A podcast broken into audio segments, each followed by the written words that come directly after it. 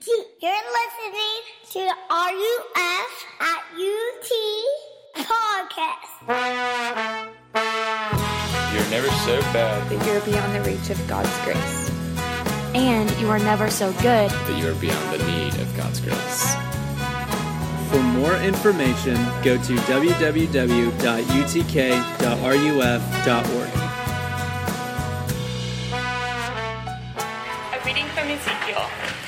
thus says the Lord God, Behold, I, I myself will search my sheep and I will seek them out.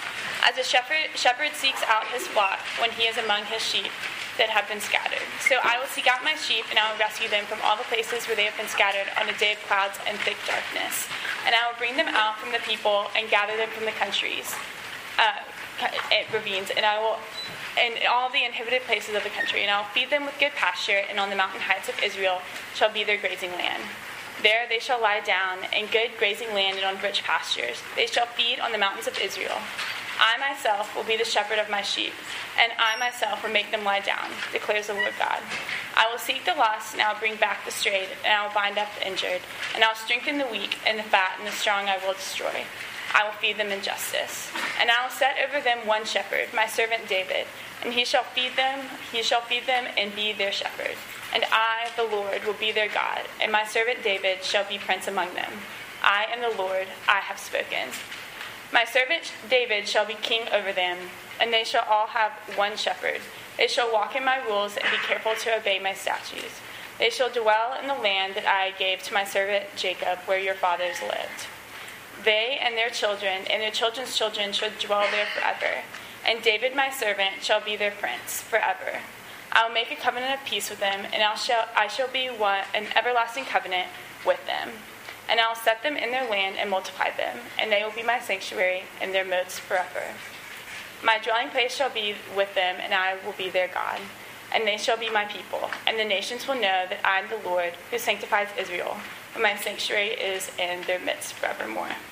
We have been, if you've been with us this semester, we've been looking at the life of David, and I hope as we wrap up this year as a whole and this semester that that hopefully you've picked up the theme that the life of David in the Bible gives us just what a picture of the ordinary Christian life looks like, which means that the ordinary Christian life looks like uh, relying on God in the midst of your suffering. It looks like dealing with your envy. It looks like uh, forming good friendships. It looks like uh, failing, repenting over your sin, being merciful to others. That's just the normal day in and day out stuff of what the Christian life is. And tonight, I wanted to end on a passage that really underscores the reality of hope.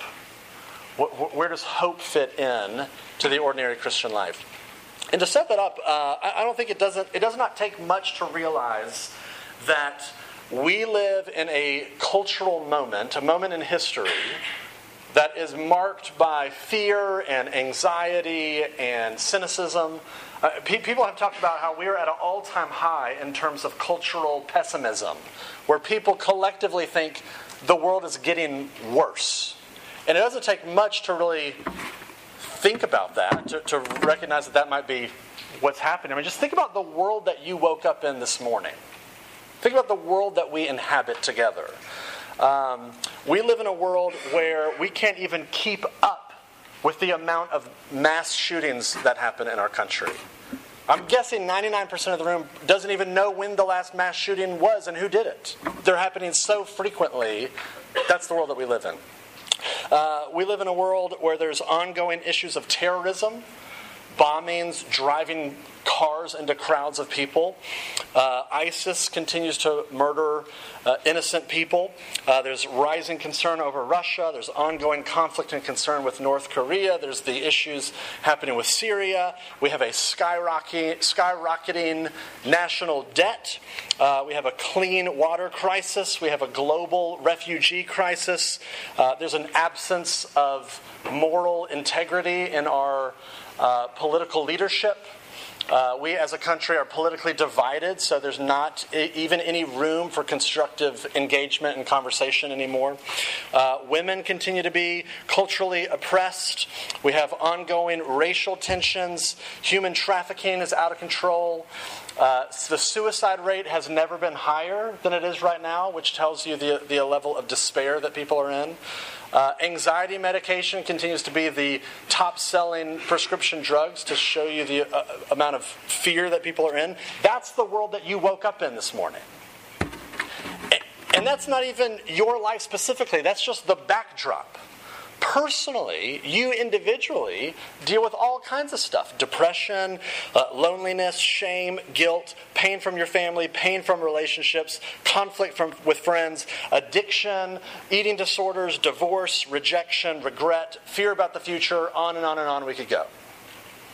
So, my question is uh, how, do you, how do you make it in this life? How do you survive, if at any level, even potentially thrive in a world that is as harsh and as scary as the one that we live in? Uh, maybe some of you have heard the name Viktor Frankl.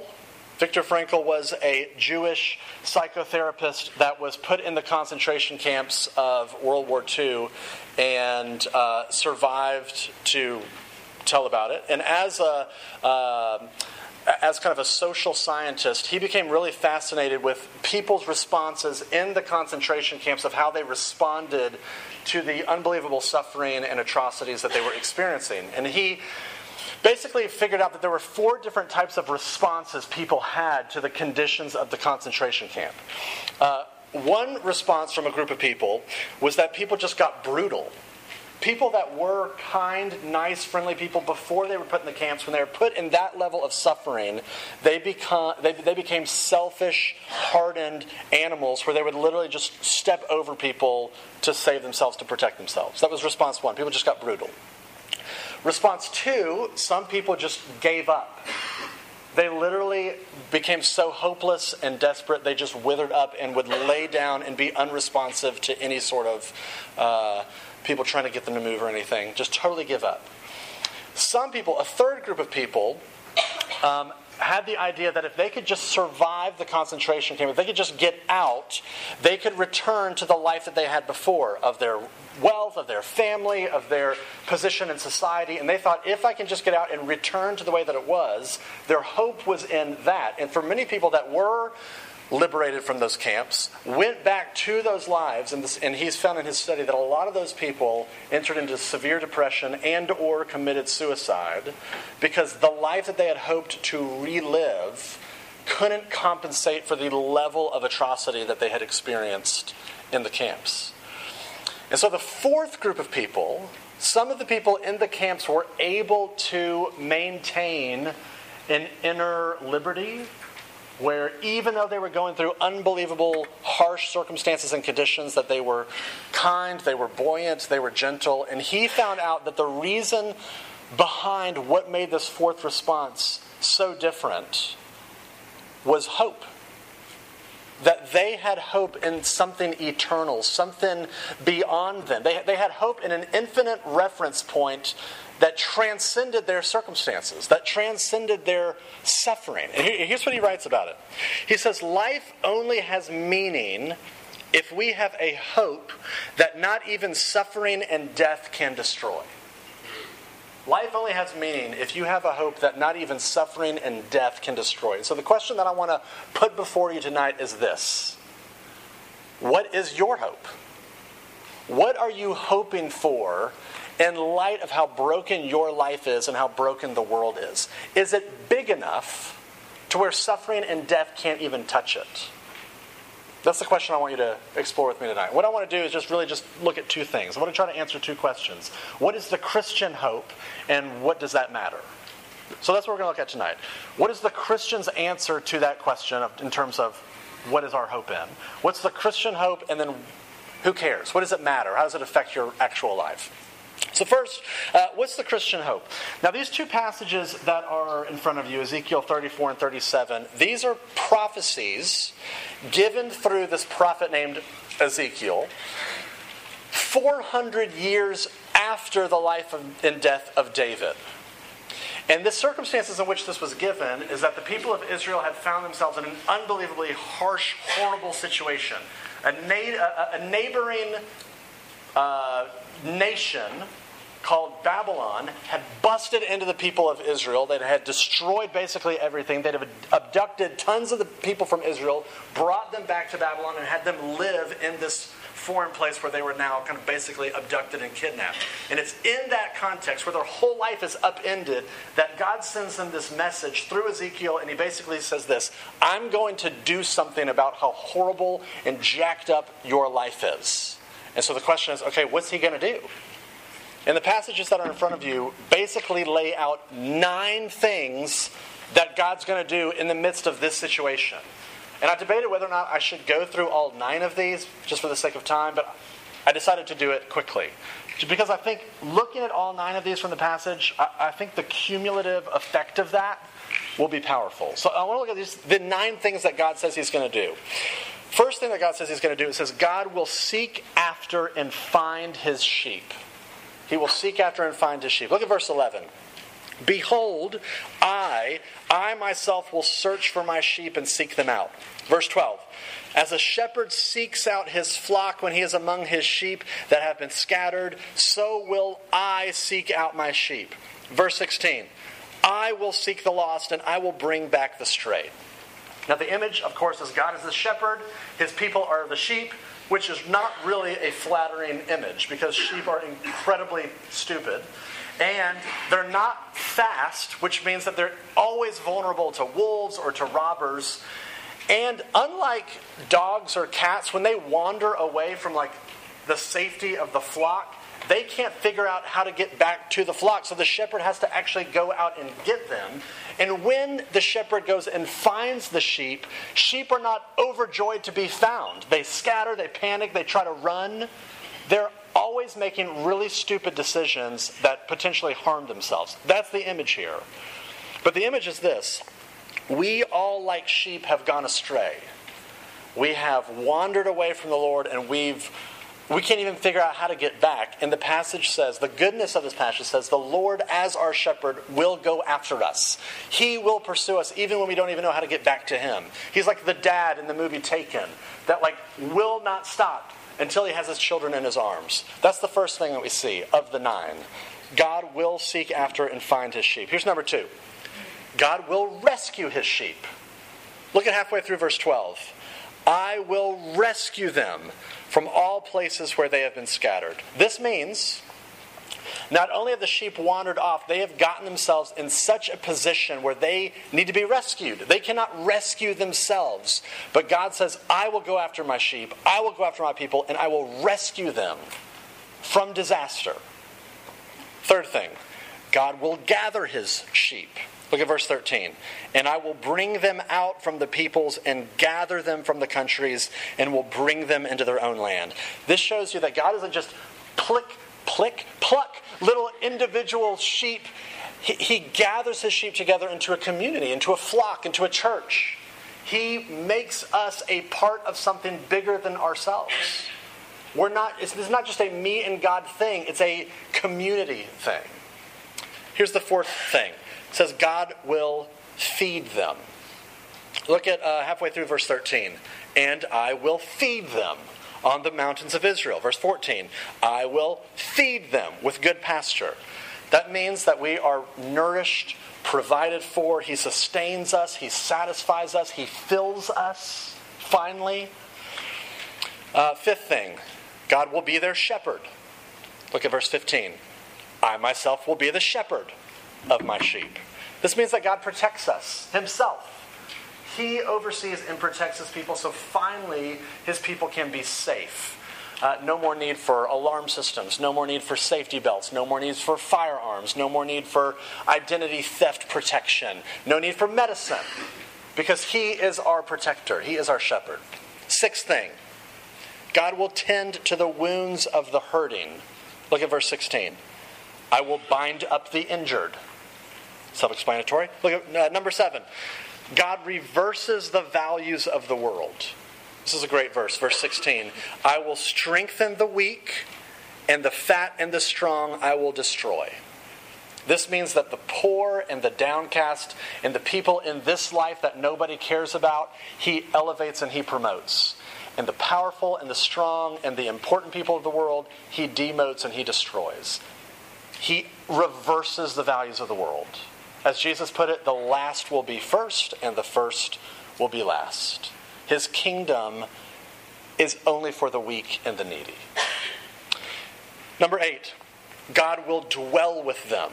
Look at chapter 37, verse 27. My dwelling place shall be with them, and I will be their God, and they shall be my people. End of verse 28. My sanctuary will be in their midst forever. The great promise of the future is that God will be with you. Emmanuel, God with us. What we experience now by faith, we will experience then with sight. Here's the last thing, and here's the funnest one. Number nine God will send David back. Chapter 34, verse 23. And I will set up over them one shepherd, my servant David, and he shall feed them. He shall feed them and be their shepherd. Chapter 37, verse 24. My servant David shall be king over them, and they shall have one shepherd. Now, I know that was a lot I just threw at you, but here's where things get really interesting and really weird. Because this passage goes out of its way to say, You will have one shepherd over you. Only one. And look at chapter 34, verse 15. God says, I myself will be the shepherd. Then, in chapter 34, verse 23, it says, I will set up one shepherd over them, my servant David. So here's the thing Is the shepherd God or David? Which one is it? God or David? And the answer that the Bible is going to give is yes. It's both. The shepherd that this is talking about, this David, is the, the, the, fulfillment of this is great David's greater son, the Lord Jesus, fully God, fully man. This whole passage is pointing to him and says, The golden king, the great shepherd himself, Jesus, will come back. He will protect his sheep. He will gather them. He will feed them. He will restore everything that is wrong with the world. He will fix everything that is broken in the world. That is the Christian hope that one day, someday, Jesus, our shepherd and our king, will come back and restore everything in creation. Here's how um, Dostoevsky put it in Brothers Karamazov. There's a little quote that he, one of his characters says this. It's a great way to summarize what I'm talking about. It says, I believe like a child that suffering will be healed and made up for, that all the humiliating absurdity of human contradictions will vanish like a pitiful mirage. At the moment of eternal at the world's finale, at the moment of eternal harmony, something so precious will come to pass that it will suffice for all hearts, for the comforting of all resentments, for the atonement of all the crimes of humanity, of all the blood that, that has been shed, that it will make it not only possible to forgive, but to justify all that has happened. In other words, the Christian hope in a nutshell is this one day, someday, Jesus will come and restore all of creation. That's the Christian hope. Now, I know that was a lot. So let's try to answer the question of, like, okay, who cares? Like, how does that matter? What does that matter? How does that affect your life on a random Wednesday afternoon? And what I want to try to show you for the rest of our time is that it radically affects everything about your life. I really want to just show you two things. That Christian hope, were you to buy into it, it changes how you relate to life and it changes how you relate to death. Let's think about how you how this changes how you relate to life. Here's one way. It frees you from being dominated by FOMO. You know FOMO, fear of missing out, right? People were talking about that 3 years ago. But let's talk about it now. The fear of missing out dominates and cripples all of us. And here's why because deep down, what we think about life is that this is all that there is. And if this life is all that there is, then I have to wring out as much happiness that I can get because this is it. Once this life is over, it's over. And if you buy into uh, this hope, it frees you from that.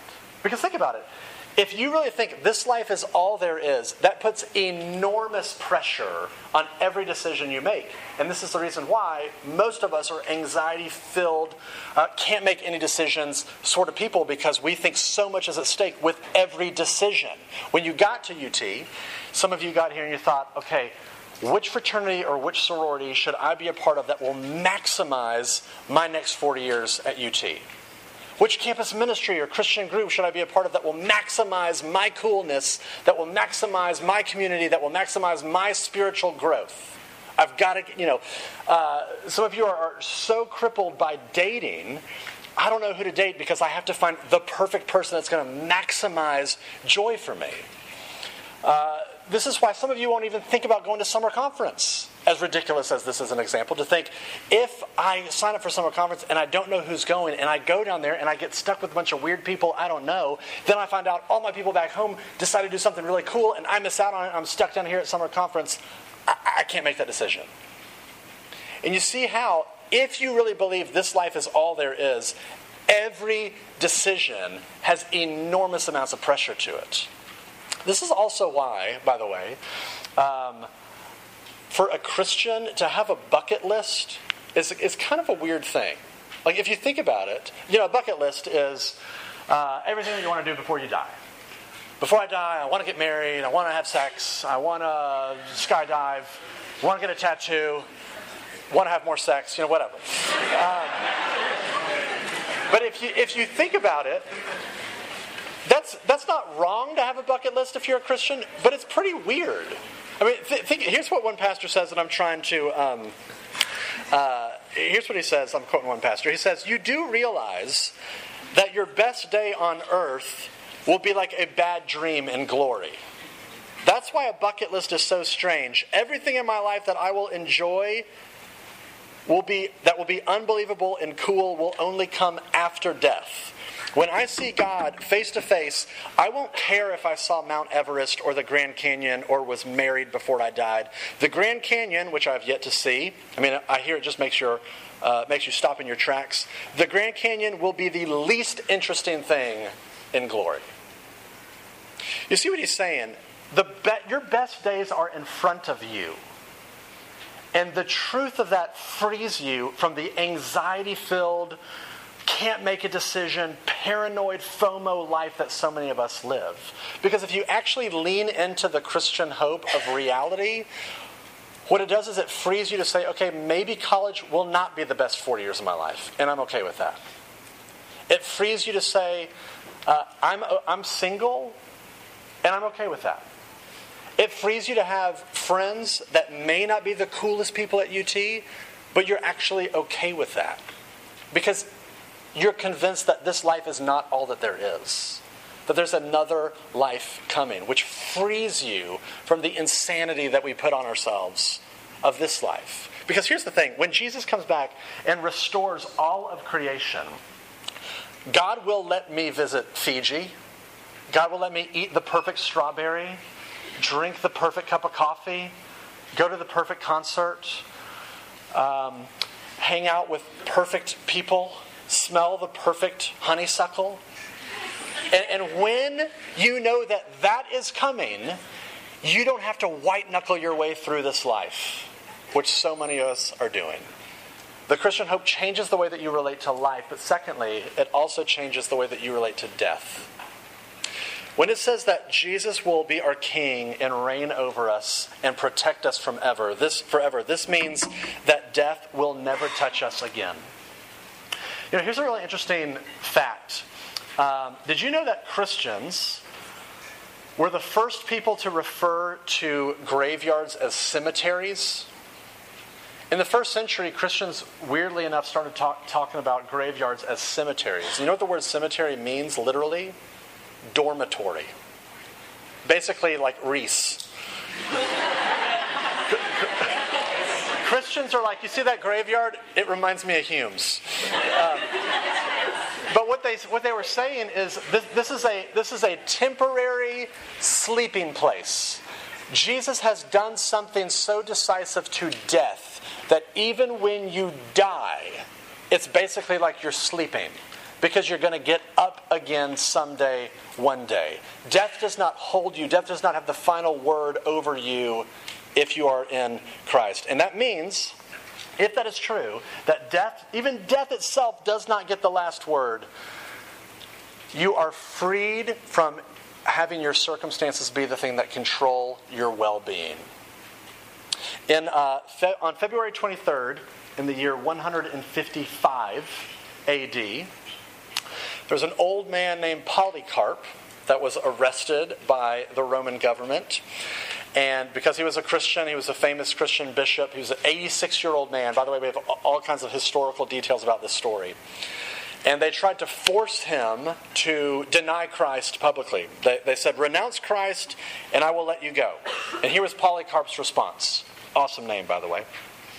He says, For 80 and six years I have been his servant, and he has done me no wrong. So how can I blaspheme my king who saved me? And so they said, Okay, you won't renounce Christ? We're going to tie you to this pole and light you on fire while you're alive. And he said, You don't have to tie me. And he willingly held onto the pole and they lit him on fire, and that's how he died. To have that kind of hope, where even the most horrific circumstances you can endure and you can go through, because you know that this life is not all that there is. You know that Jesus actually comes back. If you do not have a hope that is bigger than your circumstances, what that means for you practically is that you are a slave to how good or bad your circumstances are. You are only as good or as bad as however good or bad your life is. I'm good because my life is going well. I'm doing horrible because my life is going horrible. That's slavery. You are hooked into your circumstances. But if you have a hope that is beyond you, that is eternal, that is in the great shepherd king that is coming back for you, this means that you can endure the most horrific trial, the most painful suffering, and you can go through it with kindness, with gentleness, with courage, like Polycarp did, with love, because you recognize that this life is not all there is. I'll end with this. This is a, a, a story that I heard from a, a, friend of mine, a pastor friend of mine who is a pastor up in Virginia. And a number of years ago, he said this young couple came to his church and joined the church. It was a, they were fresh out of college. He was 23. Uh, I think they were both 23. And they joined his church. They'd only been married for a little bit of time. And um, he wanted to be a missionary, and she was going through law school to uh, try to enter into how do, how do we deal with the human trafficking crisis. And a few months after they joined my friend's church, uh, the, the guy found out that he had been diagnosed with testicular cancer. So he goes to the doctor, he, he uh, uh, undergoes, uh, starts going through chemo, and after a number of months, the tests come back that he's clean, cancer free, beats, beats cancer. A year and a half later, uh, the cancer comes back. And they go to the doctor and get it checked out, and they scan. They figure out it's been it's all in his gut now. It's spread to his gut. So he goes through surgery, has part of his large intestine removed, goes through a second round of chemo, comes out of it on the other side, and he's cancer free. Uh, sometime later, maybe a year and a half or so later, uh, the cancer comes back again. And when the doctor goes to scan him and check it out, they discover it's all it's everywhere. And so the doctor tells my friend the pastor, it's everywhere and we're fighting a losing battle. This is going to be the end for him. So my pastor goes into like like super pastor mode and like enters into their life together as he starts going through uh, chemo again for a third time. And he's counseling um, the, the soon to be widowed wife who's 24 years old. And uh, this guy his name was peter uh, he starts losing weight. He's, he's loses 65 pounds. He's just withering away as a shadow of himself and they start to talk about uh, his funeral arrangements and what, what he wants his funeral to be like. And he tells uh, my pastor friend, when I die and I'm buried, I want you to have, uh, my, I want my body to be dressed in a, uh, a pink t shirt and I want to wear a, like a Yoda tie, like a Star Wars Yoda tie. That's what I want. And my pastor's like, pastor friend's like, whatever you want. And sure enough, uh, Peter eventually dies, and he's uh, put in the casket and up front uh, for the visitation at the funeral. There he is, wearing a pink shirt and a Star Wars Yoda tie. Now, why did he want to do that? It's because he understood the Christian hope. What he wanted to do was to laugh at death in its face, to mock it, to be able to look at death and to say, You might have won this time, but I am united to a resurrected king who will one day, someday come back for me and restore not just me, but everything in creation. And if that is true, then he can throw up his middle finger at death and say, Jesus gets the last laugh. Jesus gets the last word. If you don't have this sort of hope, you are a slave to the circumstances of your life. But the ordinary Christian hope is this that one day, someday, Jesus will come back and restore everything in creation. And that affects how we live our life, and that affects how we relate to our death. Let me pray. Father, I do pray that um, you would give our hearts the grace to anchor our hope to the coming King, great David's greater son. Father, I don't know what uh, the hope is of the folks in this room. The hope that maybe they can just get through college. The hope that maybe we can get just the right person in office. The hope that maybe we can just have no more uh, wars or clean water or whatever. But Father, I pray that you would give us a hope that is bigger and more transcendent than that. Give us a hope that empowers us to live life differently, that even changes the way that we face our death, that we can look at it in the face and mock it. Where, O oh death, is your sting? Would that be true of my heart, and would that be true of the hearts of these folks here tonight? Pray all this in Jesus' name. Amen.